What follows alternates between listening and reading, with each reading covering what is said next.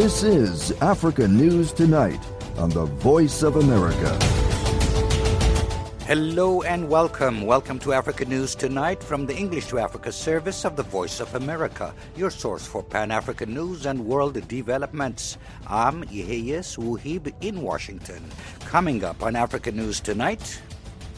Nyirenda was studying nuclear engineering at the Moscow Engineering Physics Institute before his conviction. That's Kathy Short reporting on the death of Zambian student in Ukraine. Details coming up also.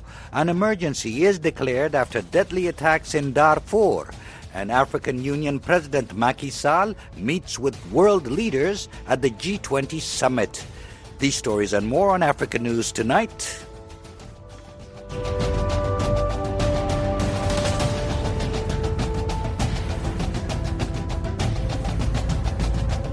But first, our top story. The COP27 summit on climate change continues this week in Sharm el Sheikh, Egypt. VOA correspondent Heather Murdoch is at the conference and she spoke with me a short time ago to update us on the discussions. Heather, welcome to Africa News Tonight. Hello, thank you. So, there's a new proposal for financial support for nations battered by climate disasters. It has been presented. Can you give us a few details on that? Well, there, the new proposal that has received support from several European countries and the West um, is called the Global Shield for Climate Risk. And so far, about $200 million has been pledged to this fund. And the idea is it's essentially an insurance fund. And the idea is that this fund is intended to get money to the most hardest hit disaster areas after or even before a climate change related disaster in vulnerable communities. And the idea is to get that money quick. And this is something that is greatly lacking. However, this plan also has its critics. Uh, first of all, it's not nearly enough. Back in 2009, the number that was identified as how much money is needed to cover to help developing countries with climate change disasters was $100 billion, which is way more than $200 million that they're talking about now. And the other question is that because it's an insurance scheme, some people wonder if that will be problematic because, as we know, the areas that are the most vulnerable are also the most volatile and the most difficult to be covered by traditional or even innovative insurance.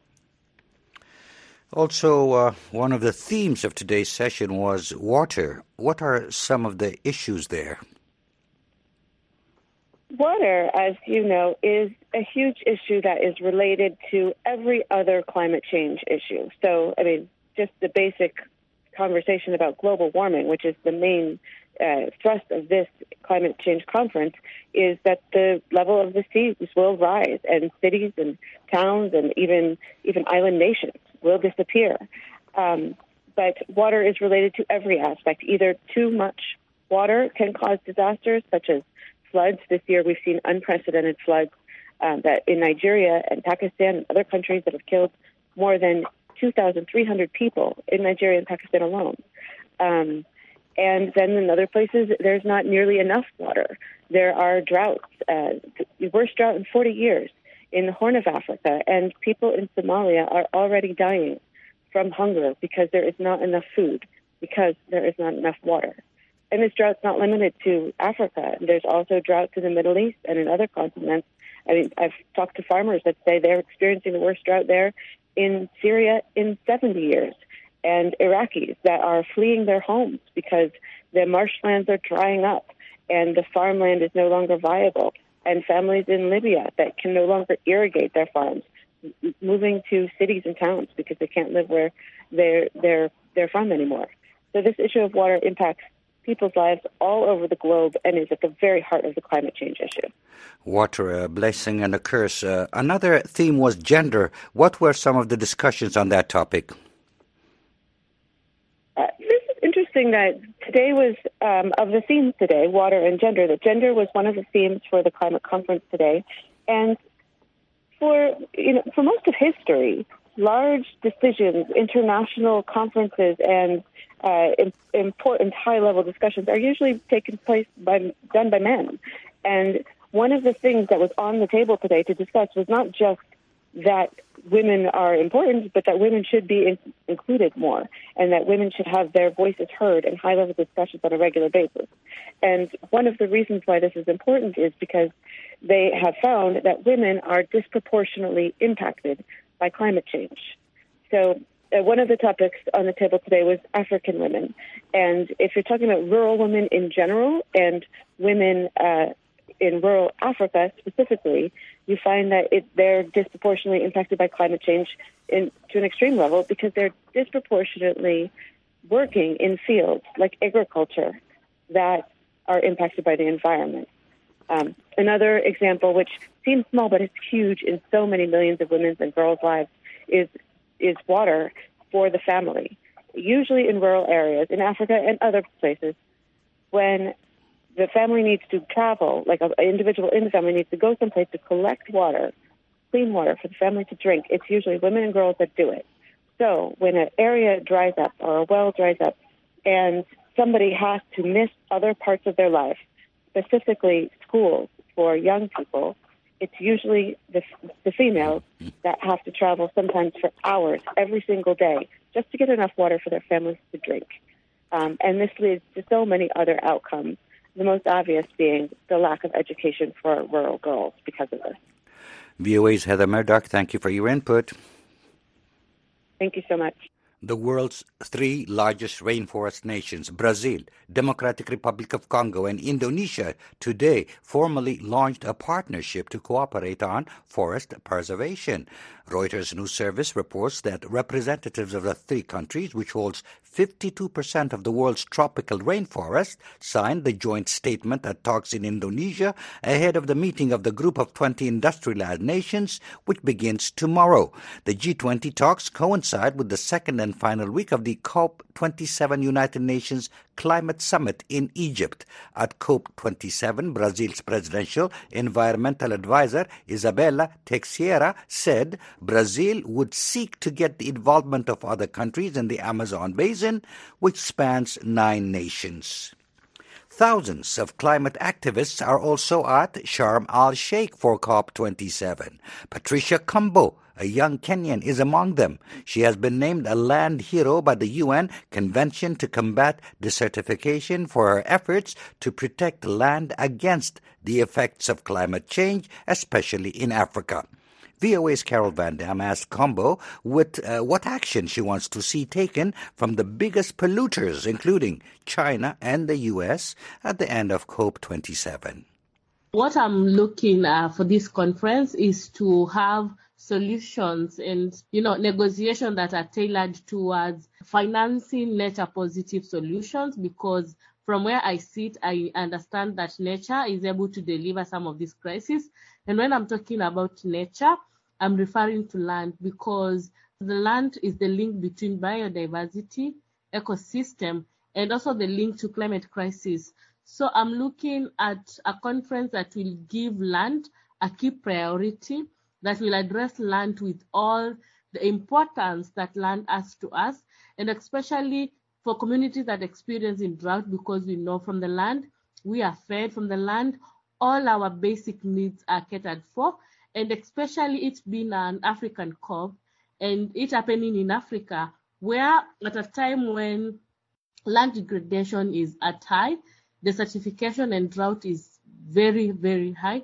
I'm seeing and looking and hoping that land will be given a priority and that land will actually be recognized as one of the tools that needs a lot of resilience because from the land there is prosperity, there is livelihood, there is peace, and there's resilience.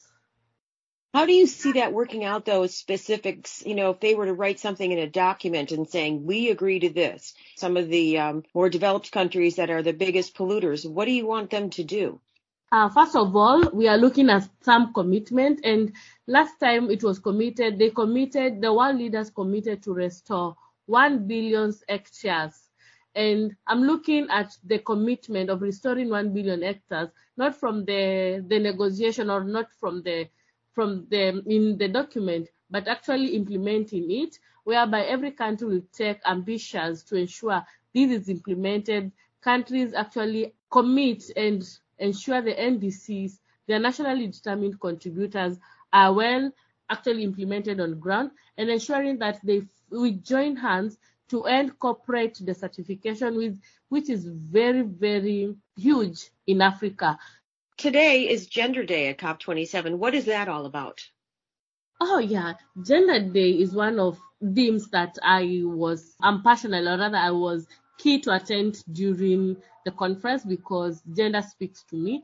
And today I can say I was disappointed even when you saw the world leaders, there were photos going around and you saw the gender gap was missing. And also looking at the negotiators, you find three quarter of negotiators, you know, are male. Um, uh, yeah, they are the male dominant.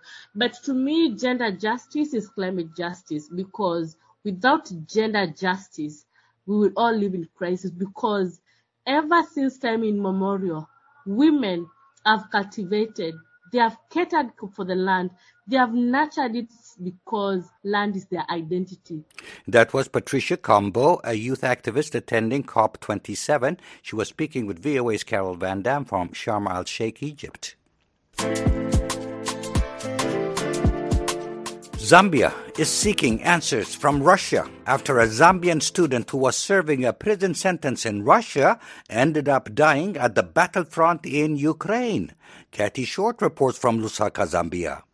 23-year-old Nathan Lemekhani Nyirenda was serving a nine-year prison sentence in Russia after being convicted of drug possession in 2020. But Zambia's Foreign Minister Stanley Kakubo at a Monday news conference said the government was informed on November 9th that Nyirenda had died at the battlefront in Ukraine. The Zambian government has requested the Russian authorities to urgently provide information on the circumstances under which a Zambian citizen serving a prison prison sentence in Moscow would have been recruited, fight in Ukraine, and subsequently lose his life. Zambia's foreign ministry says it learned that Nyirenda died on September 22nd in Ukraine and that his remains were taken to the Russian border town of Rostov to be sent back to Zambia. Kakubo, who said he visited Nyirenda's family, said we'll communicate more details once the Russian authorities provide more information on the circumstances of his death. Nyirenda was studying nuclear engineering at the Moscow Engineering Physics Institute before his conviction. As Russia has struggled in its war against Ukraine, reports from Russia indicate authorities have been recruiting troops from prisons. One video circulated in September on social media showed President Vladimir Putin's ally, Yevgeny Prigozhin, who runs the controversial Wagner group of mercenaries. In the video, Prigozhin tells a large group of prisoners that their sentences would be commuted if they fight for Russia in Ukraine. Kathy Short for VOA News, Lusaka, Zambia. Senegalese President Macky Sall is expected to meet with the President of China's Xi Jinping this week on the sidelines of the G20 summit in Bali, Indonesia. Sall is attending the summit as the head of the African Union. The summit opens tomorrow and runs through Wednesday. Among other topics at the G20, Sall is expected to discuss the issue of aid for Senegal and other developing nations as they battle climate disasters. Yesterday, a spokesman for South Africa's President Cyril Ramaphosa said his government will push to create a permanent seat at the G20 for the African Union. South Africa is the only G20 member from the African continent. The G20 group, 19 major groups, 19 major economies, plus the European Union, to coordinate on economic and financial developments. You're listening to African News Tonight on the Voice of America. I'm Yeyes Wuhib in Washington. Sudan's central Darfur state has declared a state of emergency after gunmen opened fire on mediators tasked with settling an intercommunal dispute, killing 24 people. Michael Atit reports from the Sudanese capital, Khartoum. After an emergency meeting of the State Security Committee on Sunday night, Central Darfur Governor Saad Adam Babikir issued an order declaring a state of emergency in all parts of Central Darfur for a period of one month. The decision came after gunmen attacked a reconciliation committee sent to mediate a dispute between the rival Wadi Saleh and Bandasi communities. According to locals, the mediators were accused of favoring one side, sparking anger from the other side. The governor said the attack on Wedelmahi locality killed at least 24 people and left 41 others wounded. In the order, Governor Babikir stressed the need to preserve the security of the state and the safety of citizens. It banned all forms of gatherings in the two localities. Last week, the governor of Blue Nile State, Ahmad Al-Omda Badi, issued an emergency order also banning all public gatherings, events, and unlicensed activities. Intercommunal conflicts have been on the rise in Sudan since the military coup in October 2021. Pro democracy protesters have kept up demands for the military to step aside and establish a civilian led transitional government in the country. Mediation efforts by the UN and the African Union have yet to bear fruit. Michael Atit for VOA News, Khartoum, Sudan. In Cameroon, health workers and diabetics are marching on World Diabetes Day, November 14th, today, to protest insecurity that is being blamed for a jump in deaths among diabetic patients. Health workers say Cameroon's separatist conflict and terrorism near the borders with Chad and Nigeria are preventing 70% of patients from being treated. Moki Edwin Kinzeka reports from Yaoundé, Cameroon.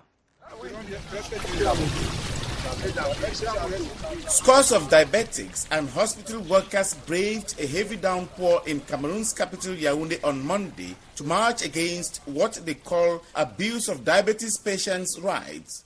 The protesters say Cameroon's separatist conflict and Islamist militants on the borders with Chad and Nigeria are preventing diabetics from getting life-saving treatments. 45-year-old fish seller Pierre-Marie Longsi is among the protesters. Le diabète, ce n'est pas une maladie qui peut nous tuer, mais c'est le stress qu'on nous donne. He says many patients are dying of stress and lack of medication. Longsi says patients should not be restricted from going to hospitals in areas where there are conflicts and hospitals should not be targeted by armed men. The government says Boko Haram militants in northern Cameroon and separatists in the country's west often attack hospitals and abduct health care workers. The latest, on November 4, saw nine health workers abducted in the town of Batibo in Cameroon's northwest region. Authorities blame separatists who denied responsibility. Cameroon says many health workers have fled the fighting which also makes delivery of hospital equipment and medication difficult. During a program on State Radio Monday, health officials said the number of people who died of diabetes in the region's hospitals jumped from 260 last year to nearly 400 so far this year. But speaking on CRTV radio, the officials said most deaths occurred out of hospitals and went unreported. The officials said most diabetes patients arrive at hospitals at critical stages because fighting and insecurity prevented them from getting needed treatments. Cynthia Ngek is a medical staff member at Cameroon Baptist Convention Health Services who took part in the protest. He says most diabetic patients in the conflict areas cannot afford basic treatments such as insulin to manage their blood sugar. Very few patients can afford doing basic blood glucose monitoring. There are very few facilities that have readily available drugs to meet these patients. Worsening the ongoing conflict, the quality of living has reduced, the cost of living has actually increased, and so people would want to fend more for their food than buy insulin or medications. Cameroon's Ministry of Public Health said similar World Diabetes Day events took place near the northern border with Chad and Nigeria and in the English speaking western regions. Anglophone separatists in Cameroon's western regions have since 2017 been fighting to break away from the French speaking majority, citing second class treatment.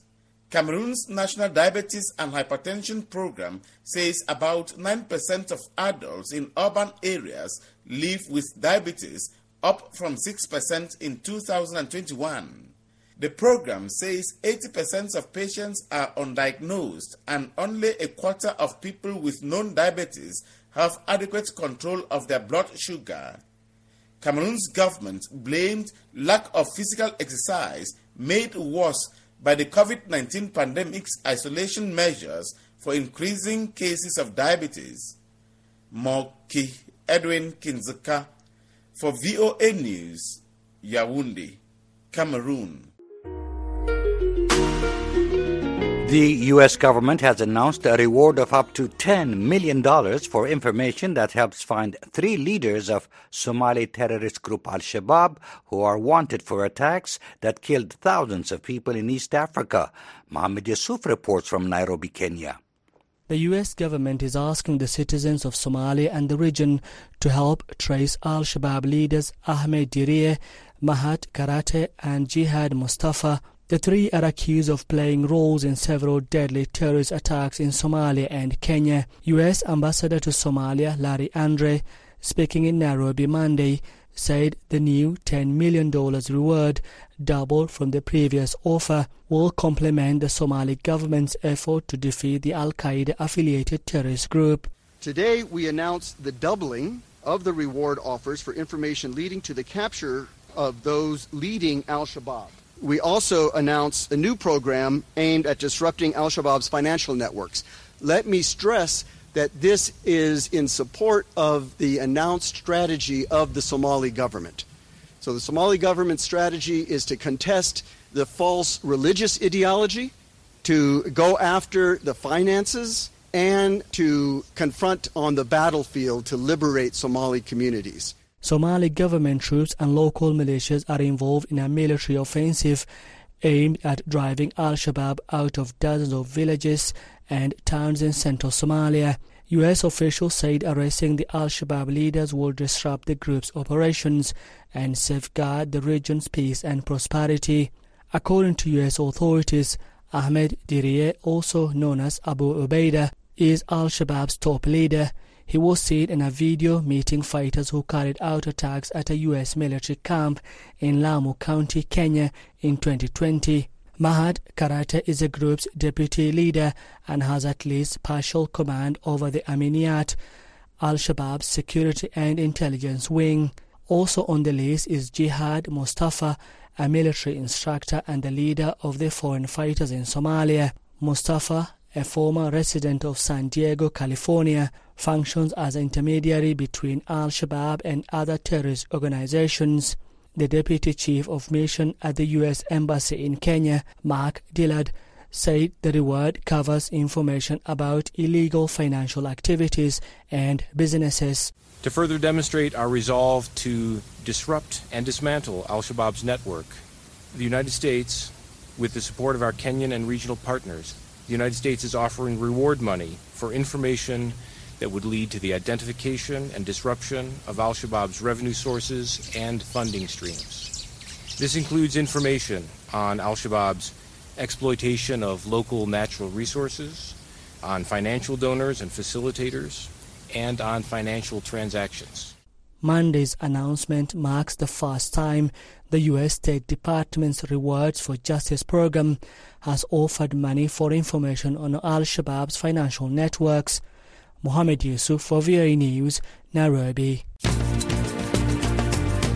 And that wraps up this edition of African News Tonight. I'm Yehiyas Wuhib in Washington. For all the latest developments on the continent 24 7, visit our website at voaafrica.com. On behalf of our producer, Mokbilia Baro, and our engineer, Charleston Mock, thanks for choosing the Voice of America.